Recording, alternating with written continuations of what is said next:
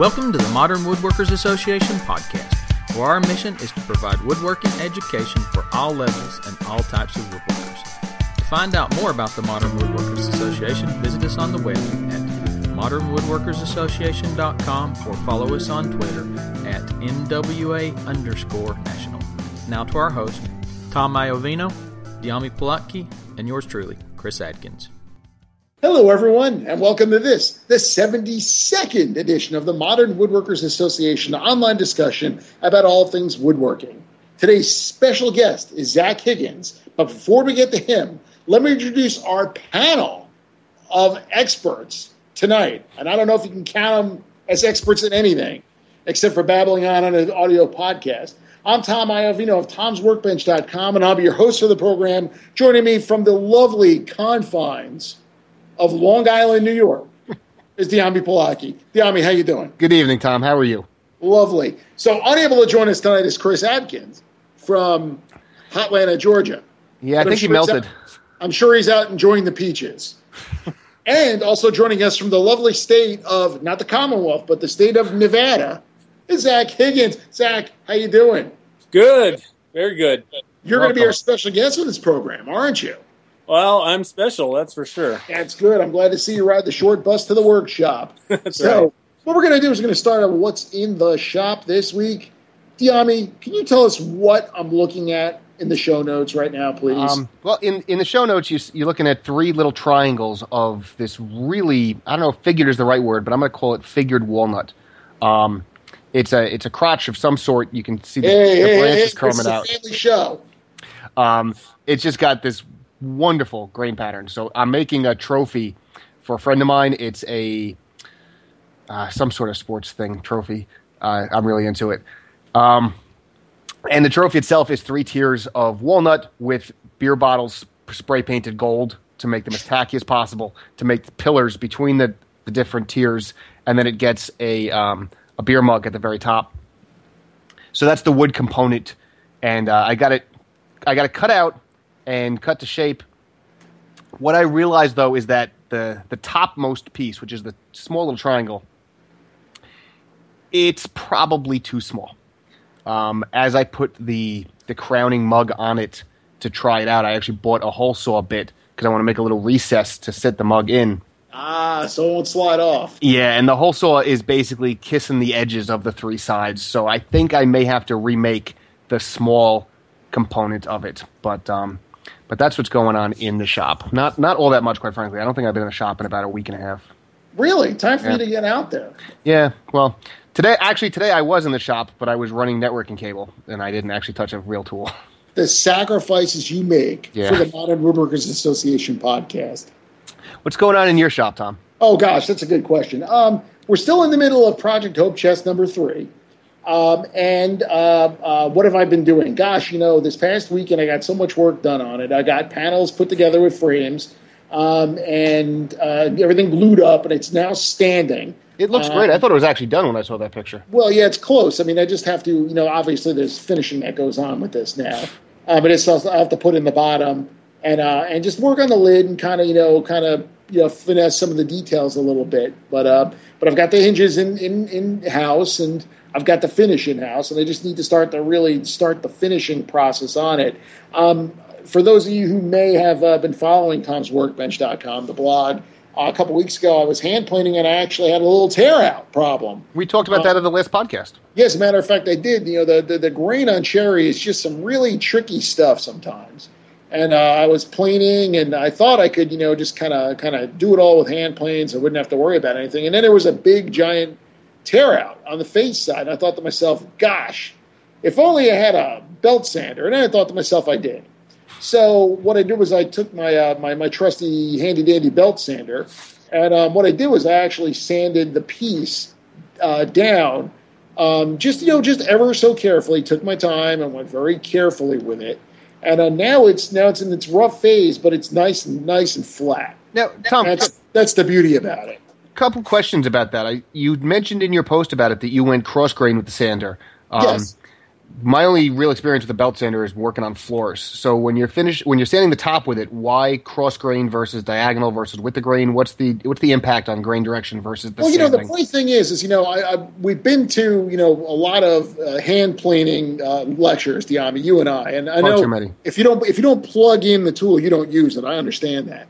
Uh, but some of these uh, some of these uh, you know, experts we've had on in the past, you know, uh, past guys like Chuck Bender and Chris Schwarz and folks like that. Um, one of the things they recommend that you do is you plane across the grain. and Um, that, that I understand, but you're sanding. so I sanded across the grain. I figured, you know, if the same physics apply, Okay.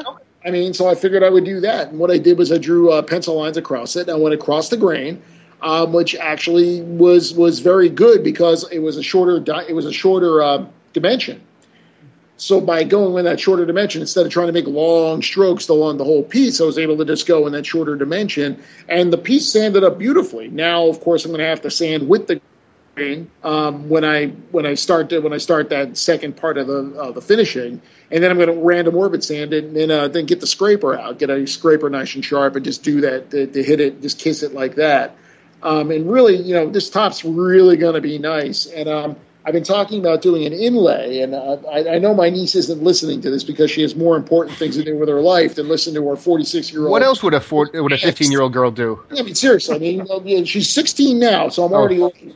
Um, what happened was when when when they were living in their house in Maryland, um, they they they had three trees in the front yard, and and my niece Katie and her her sister Lauren and her brother Michael all had their own trees identified. So. Uh, you know, they climb up in them and they would, I don't know, they play all kinds of crazy kid games. Well, well, Katie's tree was a Bradford pear that was too close to the sidewalk and its the roots started to heave the sidewalk. Um, so they had to cut it down. And my brother-in-law had the smarts to cut out a section from the from the trunk. And what he did was he actually saved that section for all these years since they had to cut it down. And uh, what he did was he gave it to me. Um, and what I'm going to do is I'm actually going to cut a piece of inlay from that tree in the shape of a heart and inlay it into the lid of the uh, of the chest. So That's she pretty cool. So when she asks, what is it? I'm going to say it's from her tree. So you know that's really going to be. I mean, that's the kind of thing. If she doesn't cry, she doesn't have emotions. She's a robot at that point. So, um, so that's going to be that's to be a pretty big deal when that unveiling happens. So I just have to finish up. You know, I, I think one more weekend and maybe a few nights in the shop, and I should be pretty darn close, if not done. Um, and then what we'll have to do is uh, Katie's sister Lauren is actually coming to the University of Tampa in the fall, so I think they're planning a road trip down just to kind of get her situated, and then we'll be able to do the unveiling. And then because it's kind of like a, a tab together kind of piece, it's not a dovetail or anything like that. It's kind of a, a tongue and groove piece. Um, I can flat pack it and ship it back with with my brother-in-law. He could just assemble it at the house. Okay. So it's just going to be just tab A and a slot B, and put the bottom in, and everything will be fine. So. And uh, this way, when it's all done, if there are any flaws, it's because Dad put it together wrong. Yeah, because my brother-in-law Larry did it as opposed to me. So I can blame everything on Larry at that point, and it'll be perfect. Uncle Tom built a beautiful chest, and then you know, then my brother-in-law messed it up. So I've got the perfect out. Sounds good. You see, somebody's got to have one, right? and Zac, what's going on in your shop these days? Oh man, I got casting going on and turning. Right this week, I'm what making a. fishing? I got an order for a bunch of pens. Forgot about that. Uh, bunch of pens. I'm making a couple carbide tool handles for for somebody, and then I'm doing a lot of casting. Now, what do you mean casting? Are you talking like fly fishing? What are you doing? no, uh, cat like resin casting. So it's similar to think about two part epoxy. Mhm. That's that's a, a a resin you could cast with, especially the West system. Um, pretty expensive way to go, but um, I use a thing that's a brand called Alumilite, and it's a polyurethane resin. A lot of people use poly polyester resin, uh, but basically what you're doing is you're mixing these two things, and you can add color, you can dump wood in it, do whatever. And most of the stuff that I make out of them are like pens, so they're like you know I make turning blanks out of it. Well, we're gonna get we're going to get a lot more information about this when we start talking and do the interview. So we don't want to give away everything, but Not everything. So you so you got like the uh, the pen order, you got the turning. So you're a busy guy. Yeah, pretty busy. Who knew? Ah, I didn't know. Well, either did I. So that makes two of us. All right.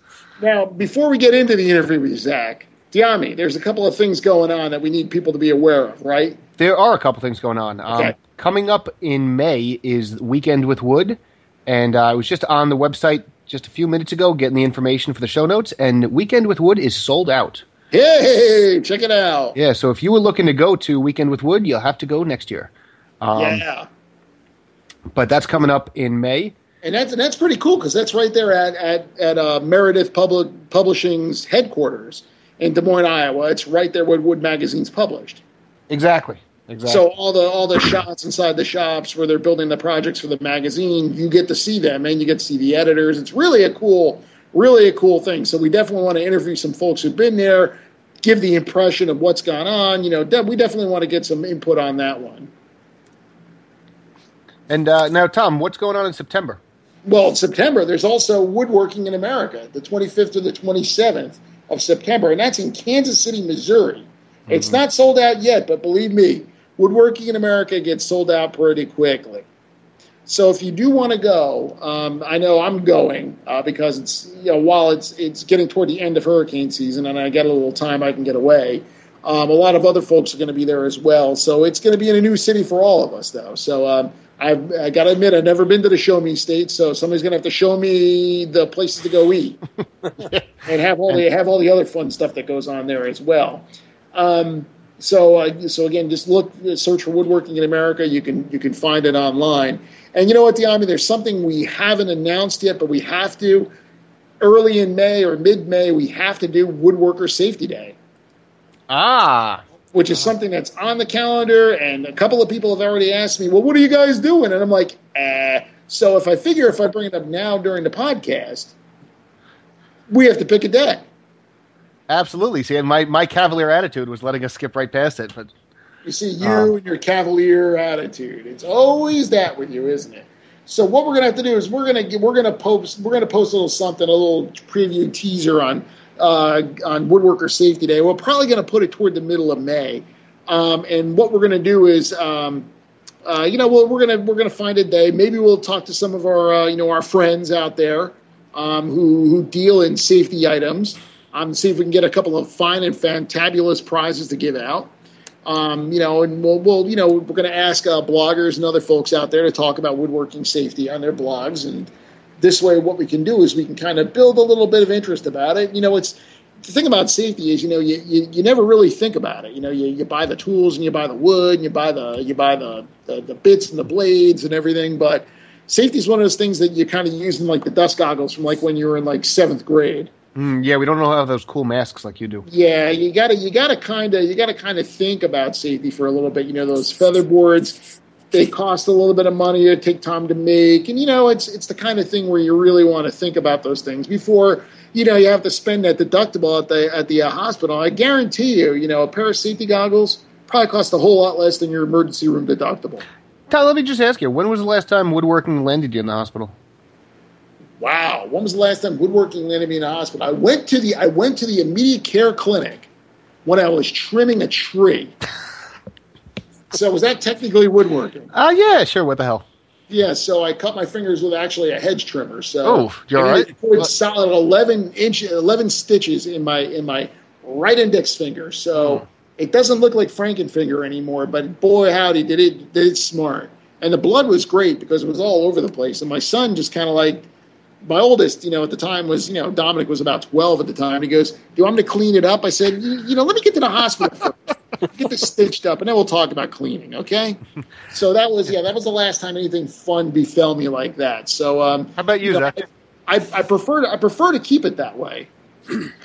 Well, Like that's the last time. I haven't been to the hospital for a while, but when I first started woodworking, I decided to try and chop my finger off with a chisel. Ooh, I learned real quick that it's not a good idea to hold the piece of wood and then chisel towards your hand. No. Vices are a lot better. So you yeah, know, that vices don't that mind if you hit them. yeah. so learned that lesson early, and I haven't really had any real accidents in the shop since. Excellent. Well, let's keep And it. by that- the way, uh, safety glasses do cost a lot less than your deductible. Yeah, Yeah, yes, they I, am do. willing to bet. I'm willing to bet. If you haven't paid an emergency room deductible in the past couple of years, you can probably buy a good, you know, I don't know, eight or ten safety glasses, quality safety glasses for the price of your Yep. Safety glasses and a vice. deductible. I guarantee you. Yes, and a few other items in there too that'll keep you safe. So, well, now that we've gone around safety and we're talking about that, and uh, of course we'll, we'll pop up the date for Woodworker Safety Day. Let's introduce Zac Higgins from the NV Woodwerks W O O D W E R K S dot com. And you can find him on NV Woodwerks again with the E because he's trendy that way. And and Zac, it's because it's Nevada, right? No, actually, the story behind the name or that spelling is I did not want to call it work. Oh, That's why there's an E in there. okay. So it wasn't work, and you're from Nevada. That's right. Am I saying it right? I'm from New Jersey. Uh, pretty pretty good. It's it's it's just not Nevada. It's not Nevada. Okay. Not not Nevada. It's Nevada. Okay. So so you're at nvwoodwerks.com, and you're known for turning pens. How'd you get into that? Actually, I was very against turning pens, but I had to take a class. Well, I went up and took a class, and it had to be turning pens. So I started there and just kind of kept going, and finally, I just loved it. Let me ask, that- why do you have to take a class in pens? I wanted to take my dad to a turning class for Father's Day. Mhm. And the only class, because we hadn't ever taken a class at this place, we had to take the like intro pen class. I was so I was pretty disappointed because at that time, turning what I wanted to do with turning was you know make table legs and furniture parts, and I was a little bit disappointed. But after taking that class, I started turning pens and doing you know little things here and there, and I just after a while, I just kind of really got into it. Were you a, a furniture builder before that? Yeah, I I used to be an appraiser, and I started woodworking back right around the time when the Wood Whisperer came out. Okay. I don't know what year that was, but uh, so I started doing that kind of stuff. It was about 8 BC. That's right. That's how long he's been around. I know. So I started there, and I was just doing it on the weekends, having fun. And a fork in the road kind of came. I, I was going to have to leave. Well, I kind of got fired, but I was leaving this company that I was working for, and I kind of at the time thought, you know, I really enjoy woodworking, so I want to give it a try since I kind of have that opportunity right now. And so I just kind of started doing that, and I, I got into it thinking I was going to be a custom furniture builder, but I learned real quick after the first project that I was delivering finished and the side split out. And I was like, man, I'm pretty much uh, it, I'm gluing it up in my in my customer's living room.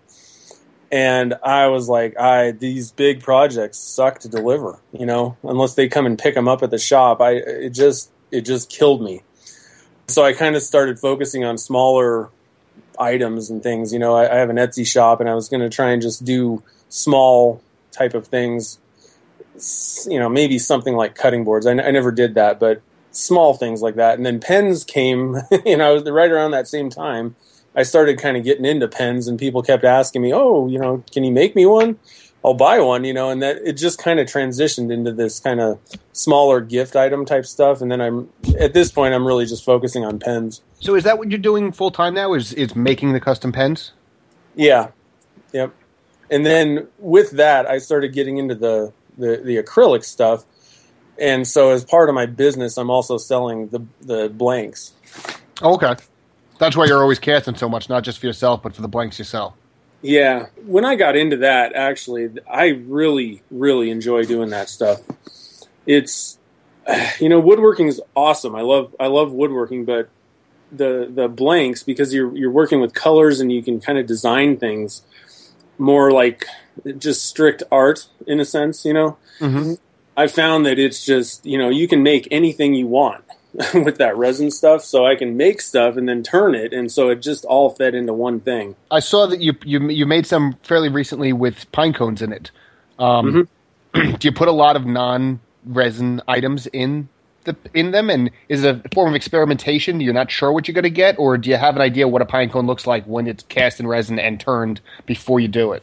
There's a lot. Well, I know I generally know kind of what things are going to look like with with just wood because I put a lot of uh, wood Actually, being from Nevada, one of my one of the things that I wanted to come up with was something completely Nevadan. Like no no, there's no question that that's definitely from Nevada. It's poker So chip early- pen. What Either poker, Poker chips chip? or sand, right? poker chip? No, actually, sagebrush. Ah, Oh, okay. Sagebrush is the state flower, but for most Nevadans, they're going to say it's a weed. And it's just, it covers everywhere in the whole state of Nevada, pretty much anywhere on the, you know, the kind of high desert west coast area around here. And so it's just ubiquitous. I mean, you see it everywhere. You know, if you go on a road trip, it's, that's all you see is sagebrush. And it's just, it's not necessarily very pretty or anything, you know, but it's everywhere. And so what I what I managed to do is it's it's kind of a shrub. And so what I do is I take the branches and stuff like that and then just cut them up and then I cast those pieces in the resin for the sagebrush pens. cool. So yeah, it started there with the wood with me, you know, doing doing casting with that. But I've seen a lot of other people's blanks, you know, what they do, and and so I kind of have an idea if you put, you know, curly maple in it or you know chunks of wood or something like that. I kind of have an idea. But pine cones are another thing. I'm actually up kind of near Tahoe, and so we have tons of pine trees, and so I started collecting those and. and embedding them. I, I did know what they'd kind of look like, but after the first one that I did, I was like, wow, I'm making more of these because they look Yeah. really cool once you like once you turn them. It's that's the weird thing about casting is a lot of people have suggestions like, oh, you should put this in there, and the problem is if it's a really neat item in live space, you know, uh, I'm trying to think of an example, something that just looks cool. Uh, outside of the casting. Uh, for instance, I, I made a, a pen blank out of Captain Crunch Berry's cereal. Mm-hmm. Get out. It- yeah, and so that seemed like it'd be a really cool idea, and it didn't turn out terrible. But the problem is when you do that, you cast it in there, then you turn it. It does. It's not identifiable. You know, it doesn't look like Captain Crunch. It just kind of looks like And that's who how you knows get what. ants. You know, that's how you get ants. Mm, yeah. so what I found is a lot of times mundane things when you throw those in there and then turn it and, and it becomes a kind of a sphere or a cone shape. That's when you get really cool uh, effects. And so with the pine cones, you're really kind of you know cutting them through the middle of the pine cone, and so you see these kind of weird shapes. Mm-hmm. And so those are usually the better, you know, if, if you're going to make a pen blank, usually that type of thing uh, turns out really good. And so the pine cones have worked out really awesome for me. So you're looking for something that has an interesting cross section. Yeah, pretty much. a lot do of times you can just put, uh, I'm trying to think, depending on how you put, like, arrange things. And, you know, I- when I'm casting, I'm usually doing it in a, like, a rectangular mold. Mhm. and so it's just kind of a trough of, of resin and then what i do is i cut the blanks out of it so if you just arrange things in you know different kind of geometries or, or different angles and stuff that a lot of times turns out really cool too when you, when you take your castings out of that rectangular mold and you cut it, are you cutting that on a bandsaw or a table saw or something else? i do it on the table saw uh, selling the blanks i like to have them fairly smooth Mhm. you know I, I don't really it's kind of a weird thing with me i just it helps it helps me to sell them because you can see you know a, a, a better cut is going to allow you to kind of see what's actually going on That makes with sense. the resin and all that so for me i do that now the problem is you know you're taking an eighth inch of resin and whatever the material is for every cut so it's kind of wasteful but it just it works better for me that way a lot of people do it on a bandsaw so I mean, you know, you've got to see what you're getting into. I mean, especially if it's the first couple times you've ever turned something, you know, with like that embedded in resin. You know, it's it's good to help somebody envision. yeah, they're gonna- yeah, yeah. It, it, it, like I said, it helps me to understand because sometimes I have no clue until I start cutting into it. You know, I, I especially I, I like to experiment a lot with that stuff because I mean, you can do anything with it. You know, for the most part, and so I'll experiment, but I don't know what's going on, and so I don't really like rough cuts. Don't really help me figure it out until you know. Then you definitely have to turn it to actually see what's going on. Do you find that you're making a lot of blanks that are typical for a custom, interesting blank, or are you making blanks that no one else makes with these different combinations? a lot of times colors you know people really like the like team colors That's Okay. been a big one for me so i've been trying to match uh, you know, using dyes and stuff like that, try and match pretty much pretty close to, to the colors for you know. I got an order for the Seahawks when the Super Bowl Seahawks and Patriots got a pretty big order for those, and so you know I got a you know color match to a to a certain degree uh, the the team colors. People love those. Um, and then, yeah, you're, you're it's that red, white, and black and gold. That's University of Maryland's colors. Okay, baby, got to come Oh, up yeah? with a couple of those. Would you red, black, and gold? Red, red, white, black, and gold. Red. That's four colors, Thomas. Half the Well, rainbow. I'm sorry, it's it's the four colors of the state flag. What do you want? Well, I can definitely Is do that that. blue? I, eventually, Nevada? I want to have every college, NFL, and NBA. You know, everything. I Wow. want to have the the mixtures pretty much. And there's a lot of overlap with those. You know, there's a lot of blues that are all the same, so uh, it won't be that hard. But I can definitely do red, black, white, and gold already. See, there you go. Boom, right there. Right See, there. all, all you University of Maryland fans, they're all listening right now thinking, we got it solved. That's right. Now we've talked about it a, a bunch, but I have never turned a thing. Uh, my my two of my sons have turned pens at, when they went to the woodworking shows this year, so I've seen pens being turned. But I've heard people say, "Well, you seem to think that the the acrylics are really interesting." As a non-turner, I think the acrylics look really interesting, but I'm not a traditionalist and I don't have to deal with how it turns. But I've heard comments about how once how some people will turn acrylic and not like it at all. So talk to me about the difference between acrylic and wood when you're turning and, and one versus the other in terms of the way it turns and what it's like That's actually a good point. That's a good question. Um, in general, wood is probably, I might say, easier in a sense. I mean, some woods are really hard. So, like, super, super hard woods are not very fun to turn. That sagebrush stuff is super gnarly and hard. And it's not the most fun thing to turn, I, I wouldn't say. Uh, but acrylics are, you got to turn them at high speeds. You don't want to be, you, you, I literally wind my lathe up as fast as it'll go. You'll get a better cut. But there's also kind of a difference between what type of acrylic you're turning. And so I, I kind of mentioned at the beginning, there's most of people, most people that cast pens, you know, do do the casting themselves, okay use epoxy, polyester resin, or polyurethane resin. Out of those three, polyurethane resin and, and the brand that I use, I don't know if I, I don't know, I don't know if you want to bring that up on the, on the show. Um, I use Alumilite, which is pretty well known for you know in the casting or pen blank world. It turns very, it's very, it's like a softer material. and that's a So- polyurethane resin Yeah.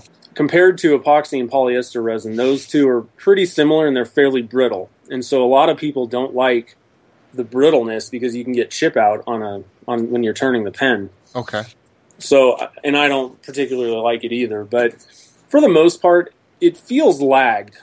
I- Is that's the only way that I can kind of I don't know describe it. Things go slower. You know, you can turn wood a lot quicker because it just kind of cuts, it shears.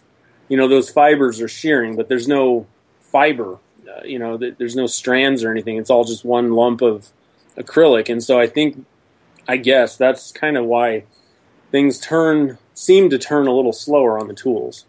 okay I don't know. It, it there there definitely is a difference. I don't I don't particularly care personally. You know, they, they both I'm more interested in, in you know the focus of what I'm doing rather than really how it feels. I guess okay I, I don't know if that makes sense, but you know I'm kind Well, of I mean, I'm know, more the into product is important. You know, the final product's important. So Yeah, well, it's. I guess I'm, what I'm saying though, instead of final product, is just I'm more interested in the what I'm doing rather than kind of like how it feels. Or you know, I don't really care how it feels. I'm just watching me making the shape and converting a, a piece of square whatever into some type of shape, whether it be a pen or you know whatever. you're happy to be turning Yeah, be it resin or wood it doesn't matter yeah, yeah.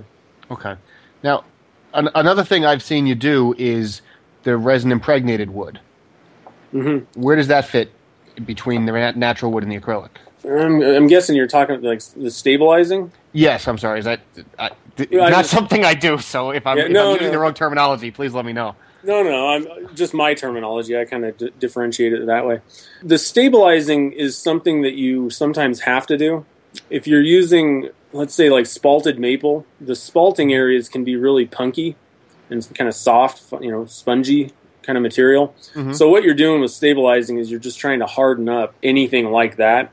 The other thing that I use it for that's useful is I stabilize all the sagebrush chunks that I put in there uh, when I'm casting, and Okay. the advantage that you have with that is it doesn't uh, it turns better is is one thing. Y- You don't get tear out or anything like that usually when you're stabilizing wood. The other thing that benefits me when I'm casting is if you impregnate the the wood with uh, it's it's basically it's a resin. It, it basically kind of plasticizes the insides of it. The thing is, you're getting rid of all the air, and Mhm. so those things don't float when I'm trying to cast them. Oh, okay. So that's Okay. kind of a big advantage for me. But stabilizing, you know, people use it a lot for different things. I mean, I, I think that uh, Scott Meek uses it's basically I think stabilized wood on his planes now because it doesn't move. I know he's using the same wood that um, who's the tool maker that uses it? Blue Spruce. Yeah. Yeah, he's using the same wood as Blue Spruce, and I thought it was pressure injected, but I guess yours is too because you do it in the pressure pot, right? Well, they they you do it in the vacuum slightly different, but it's pretty much the same thing. I guess there's commercial applications where you can you put it under such high pressure that it just forces it into the you know where the air would be in, in the cellular structure. Mhm. What I do is I use a vacuum chamber and just suck the air out first. Then when you repressurize it, it just the, the liquid flows into those spots before the air. So it fills it before the air can get in there, and then you bake it and harden it. So I, I do know that there are like industrial applications, and they may be getting their wood done that way, but it's it's pretty much the same. You know, it's the same thing for the most part. Right. You're just filling those those airways with plastic or something.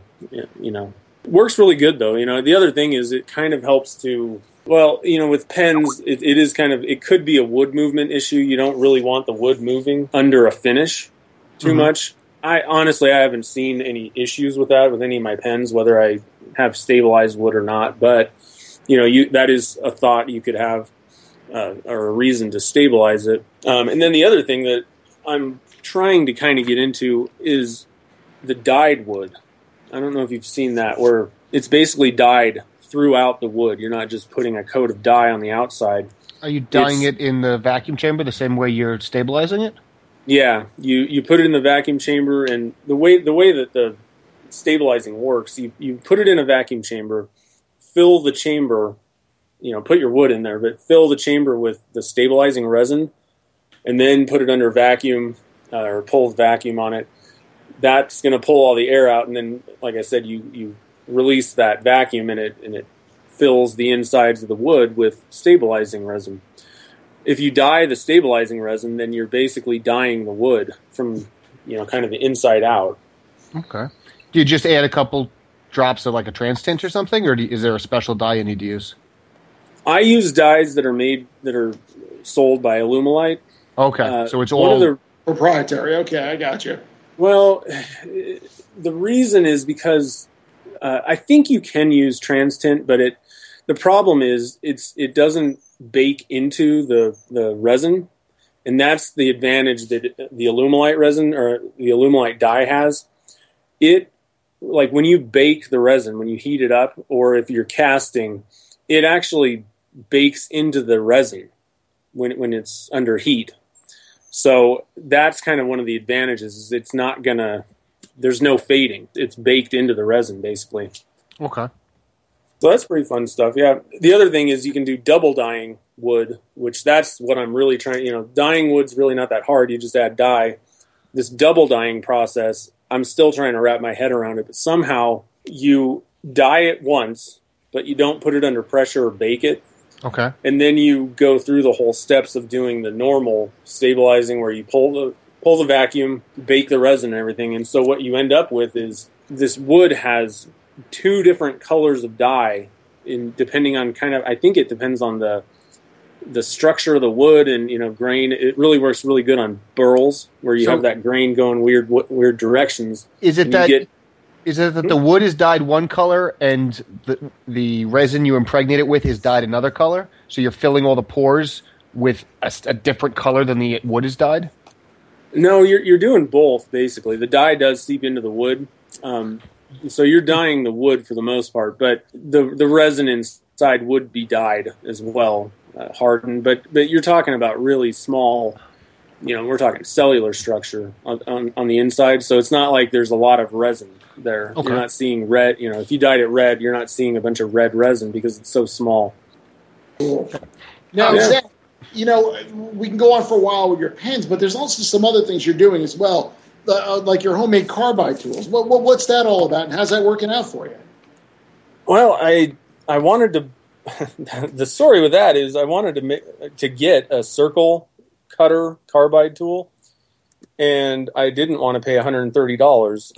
so I was like, okay, let me go to YouTube. So there's a bunch of people out there that have you know tutorials and all that kind of stuff on it, and so it's really there's nothing spectacular about those tools. It's a piece of you know maybe maybe it's stainless steel for the bar part I actually just use cold rolled steel, so cheap steel. Piece of wood, a ferrule. I, I use a, a coupler, copper pipe coupler for those, Okay. and then just a carbide cutter. And so I just decided, you know, I'm just going to make it. And so it turned out that cost me under 20 bucks to make my own. And how's it And work out? It worked good. Uh, the only issue is I think I need to move the cutter a little bit forward where, I, you know, the position on the end. Mhm. Um, I wanted to make one that I could turn bowls with, so it's a pretty big cutter. And I, I tried doing some stuff with it on smaller, smaller wood, you know, wood turnings, and they're just the the, the whole thing's too big. So I, I need to make some smaller ones, but I can do that. It's it's pretty fun. I, I didn't really go into it thinking I was going to sell them or any, you know, it was more just kind of for me. But a bunch of people have asked if they if I'm making them, and so I I'm gonna probably make a few more just so I, you know, I've only made two, and so that I don't particularly want to sell things that I don't, you know, I'm like, oh yeah, you know, I don't really know what I'm doing, but I'll sell you Well, one. fake it till you make it. No, you no, know? no, no, Zac. You've made dozens of them, and they're very successful. well, hopefully, uh, you know, a few months, I, I can probably say that, and I'll feel a little bit more comfortable. I'd, ra- I'd rather just uh, not make money up front. You know, get a, get a little bit of feel comfortable with what I'm doing, and then uh, that way I won't have to deal with returns down the road. Yeah, happy customers are better customers. Yes, they Yeah. are. Now, speaking about happy customers, you know, you've also been doing weekly YouTube updates. How's that going? Oh man, YouTube has been amazing. I, I got to honestly say that I've I've been kind of here and there. You know, I, I, I started wood, woodworking when Marc started his his Wood Whisperer stuff, and I've been kind of following that and you know kind of involved with people online doing that stuff for a long time. And I just recently really immersed myself in kind of like online woodworking stuff. And YouTube had always been an idea, but I really wasn't comfortable getting behind a camera. And so eventually I just started doing it. And I am amazed at the YouTube community. It is Mm. just the people on there are very supportive.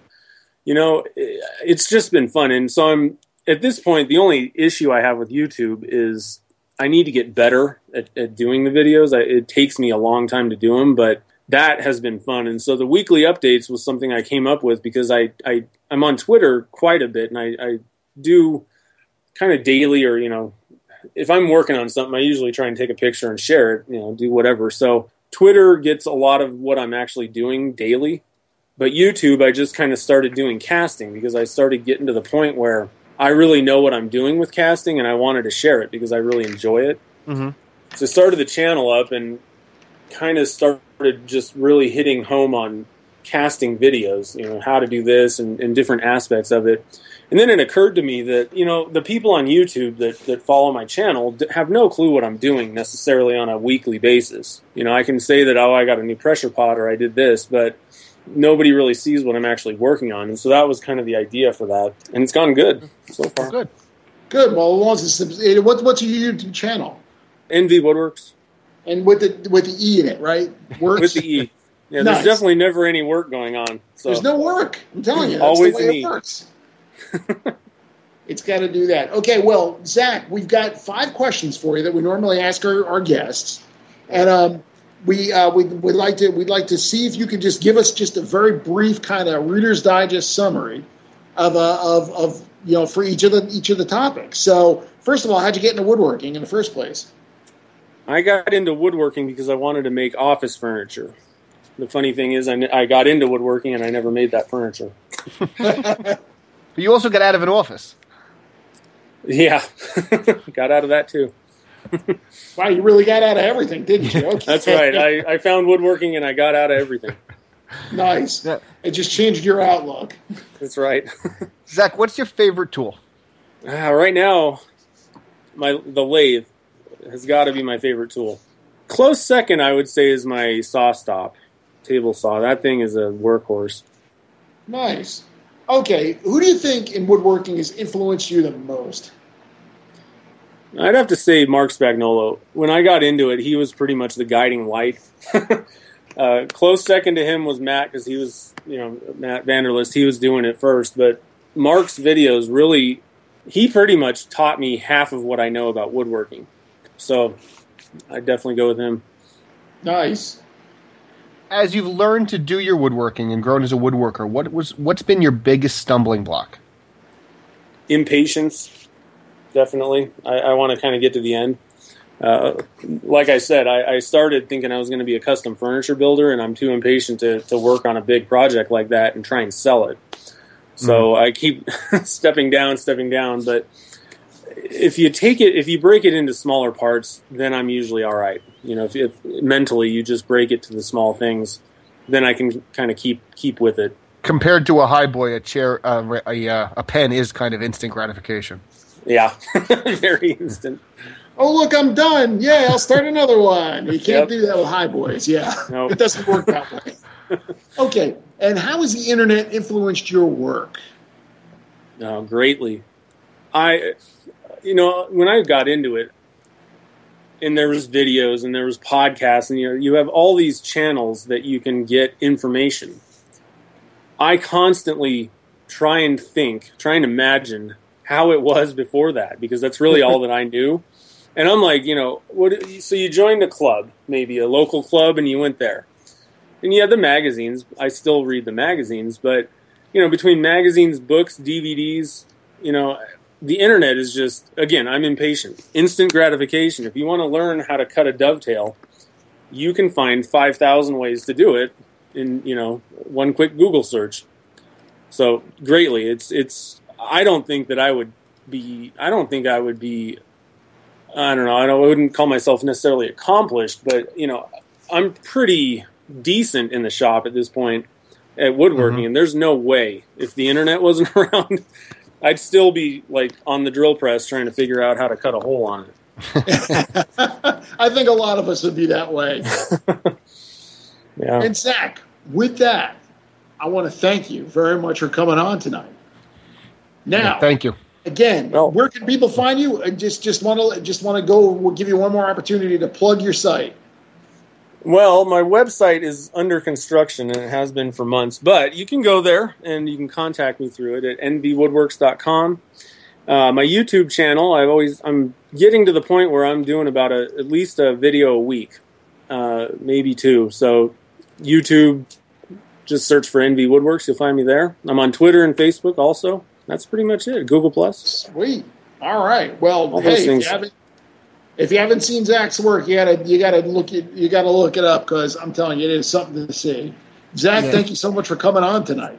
Well, thank you guys. I had a really good time. Hey, it was a blast. Yeah, we're happy to have you. Please say the word Nevada, That's right. We're always learning stuff, and all the Commonwealth states too. and we learned we learned that there are four Commonwealths in the United States as well. So this is great. So actually, right. that'll be the question for next next broadcast. Somebody tell us what the four Commonwealths are. So just let us know. And when we're done being Mr. History, that about wraps it up for today's show. If you're missing us already, you can subscribe to the show on iTunes. Just search for the Modern Woodworkers Association. Once you're subscribed, you'll be sure to never miss another exciting episode. And while you're at iTunes, please leave us a five star ranking. Even if you don't think we deserve it, just do it. So, because it helps other people find us more easily. And if you want to find out more about the Modern Woodworkers Association, be sure to visit modernwoodworkersassociation.com, follow the MWA on Twitter at MWA underscore national. You could like the MWA on Facebook or circle Modern Woodworkers Association on Google+. While you're there, join the MWA Google Plus community for project sharing, discussion, and loads of woodworking banter. Uh, I am Dyami Plotke of penultimatewoodshop.com. I am at Dyami Plotke on the Twitters. And I'm Resident Shot Monkey, Tom Iovino of Tom'sWorkbench.com and at Tom's Workbench on Twitter. Until we see you again, and right now my eyes are closed, so I can't even see you now. We wish you all happy sawdust. Thanks for listening.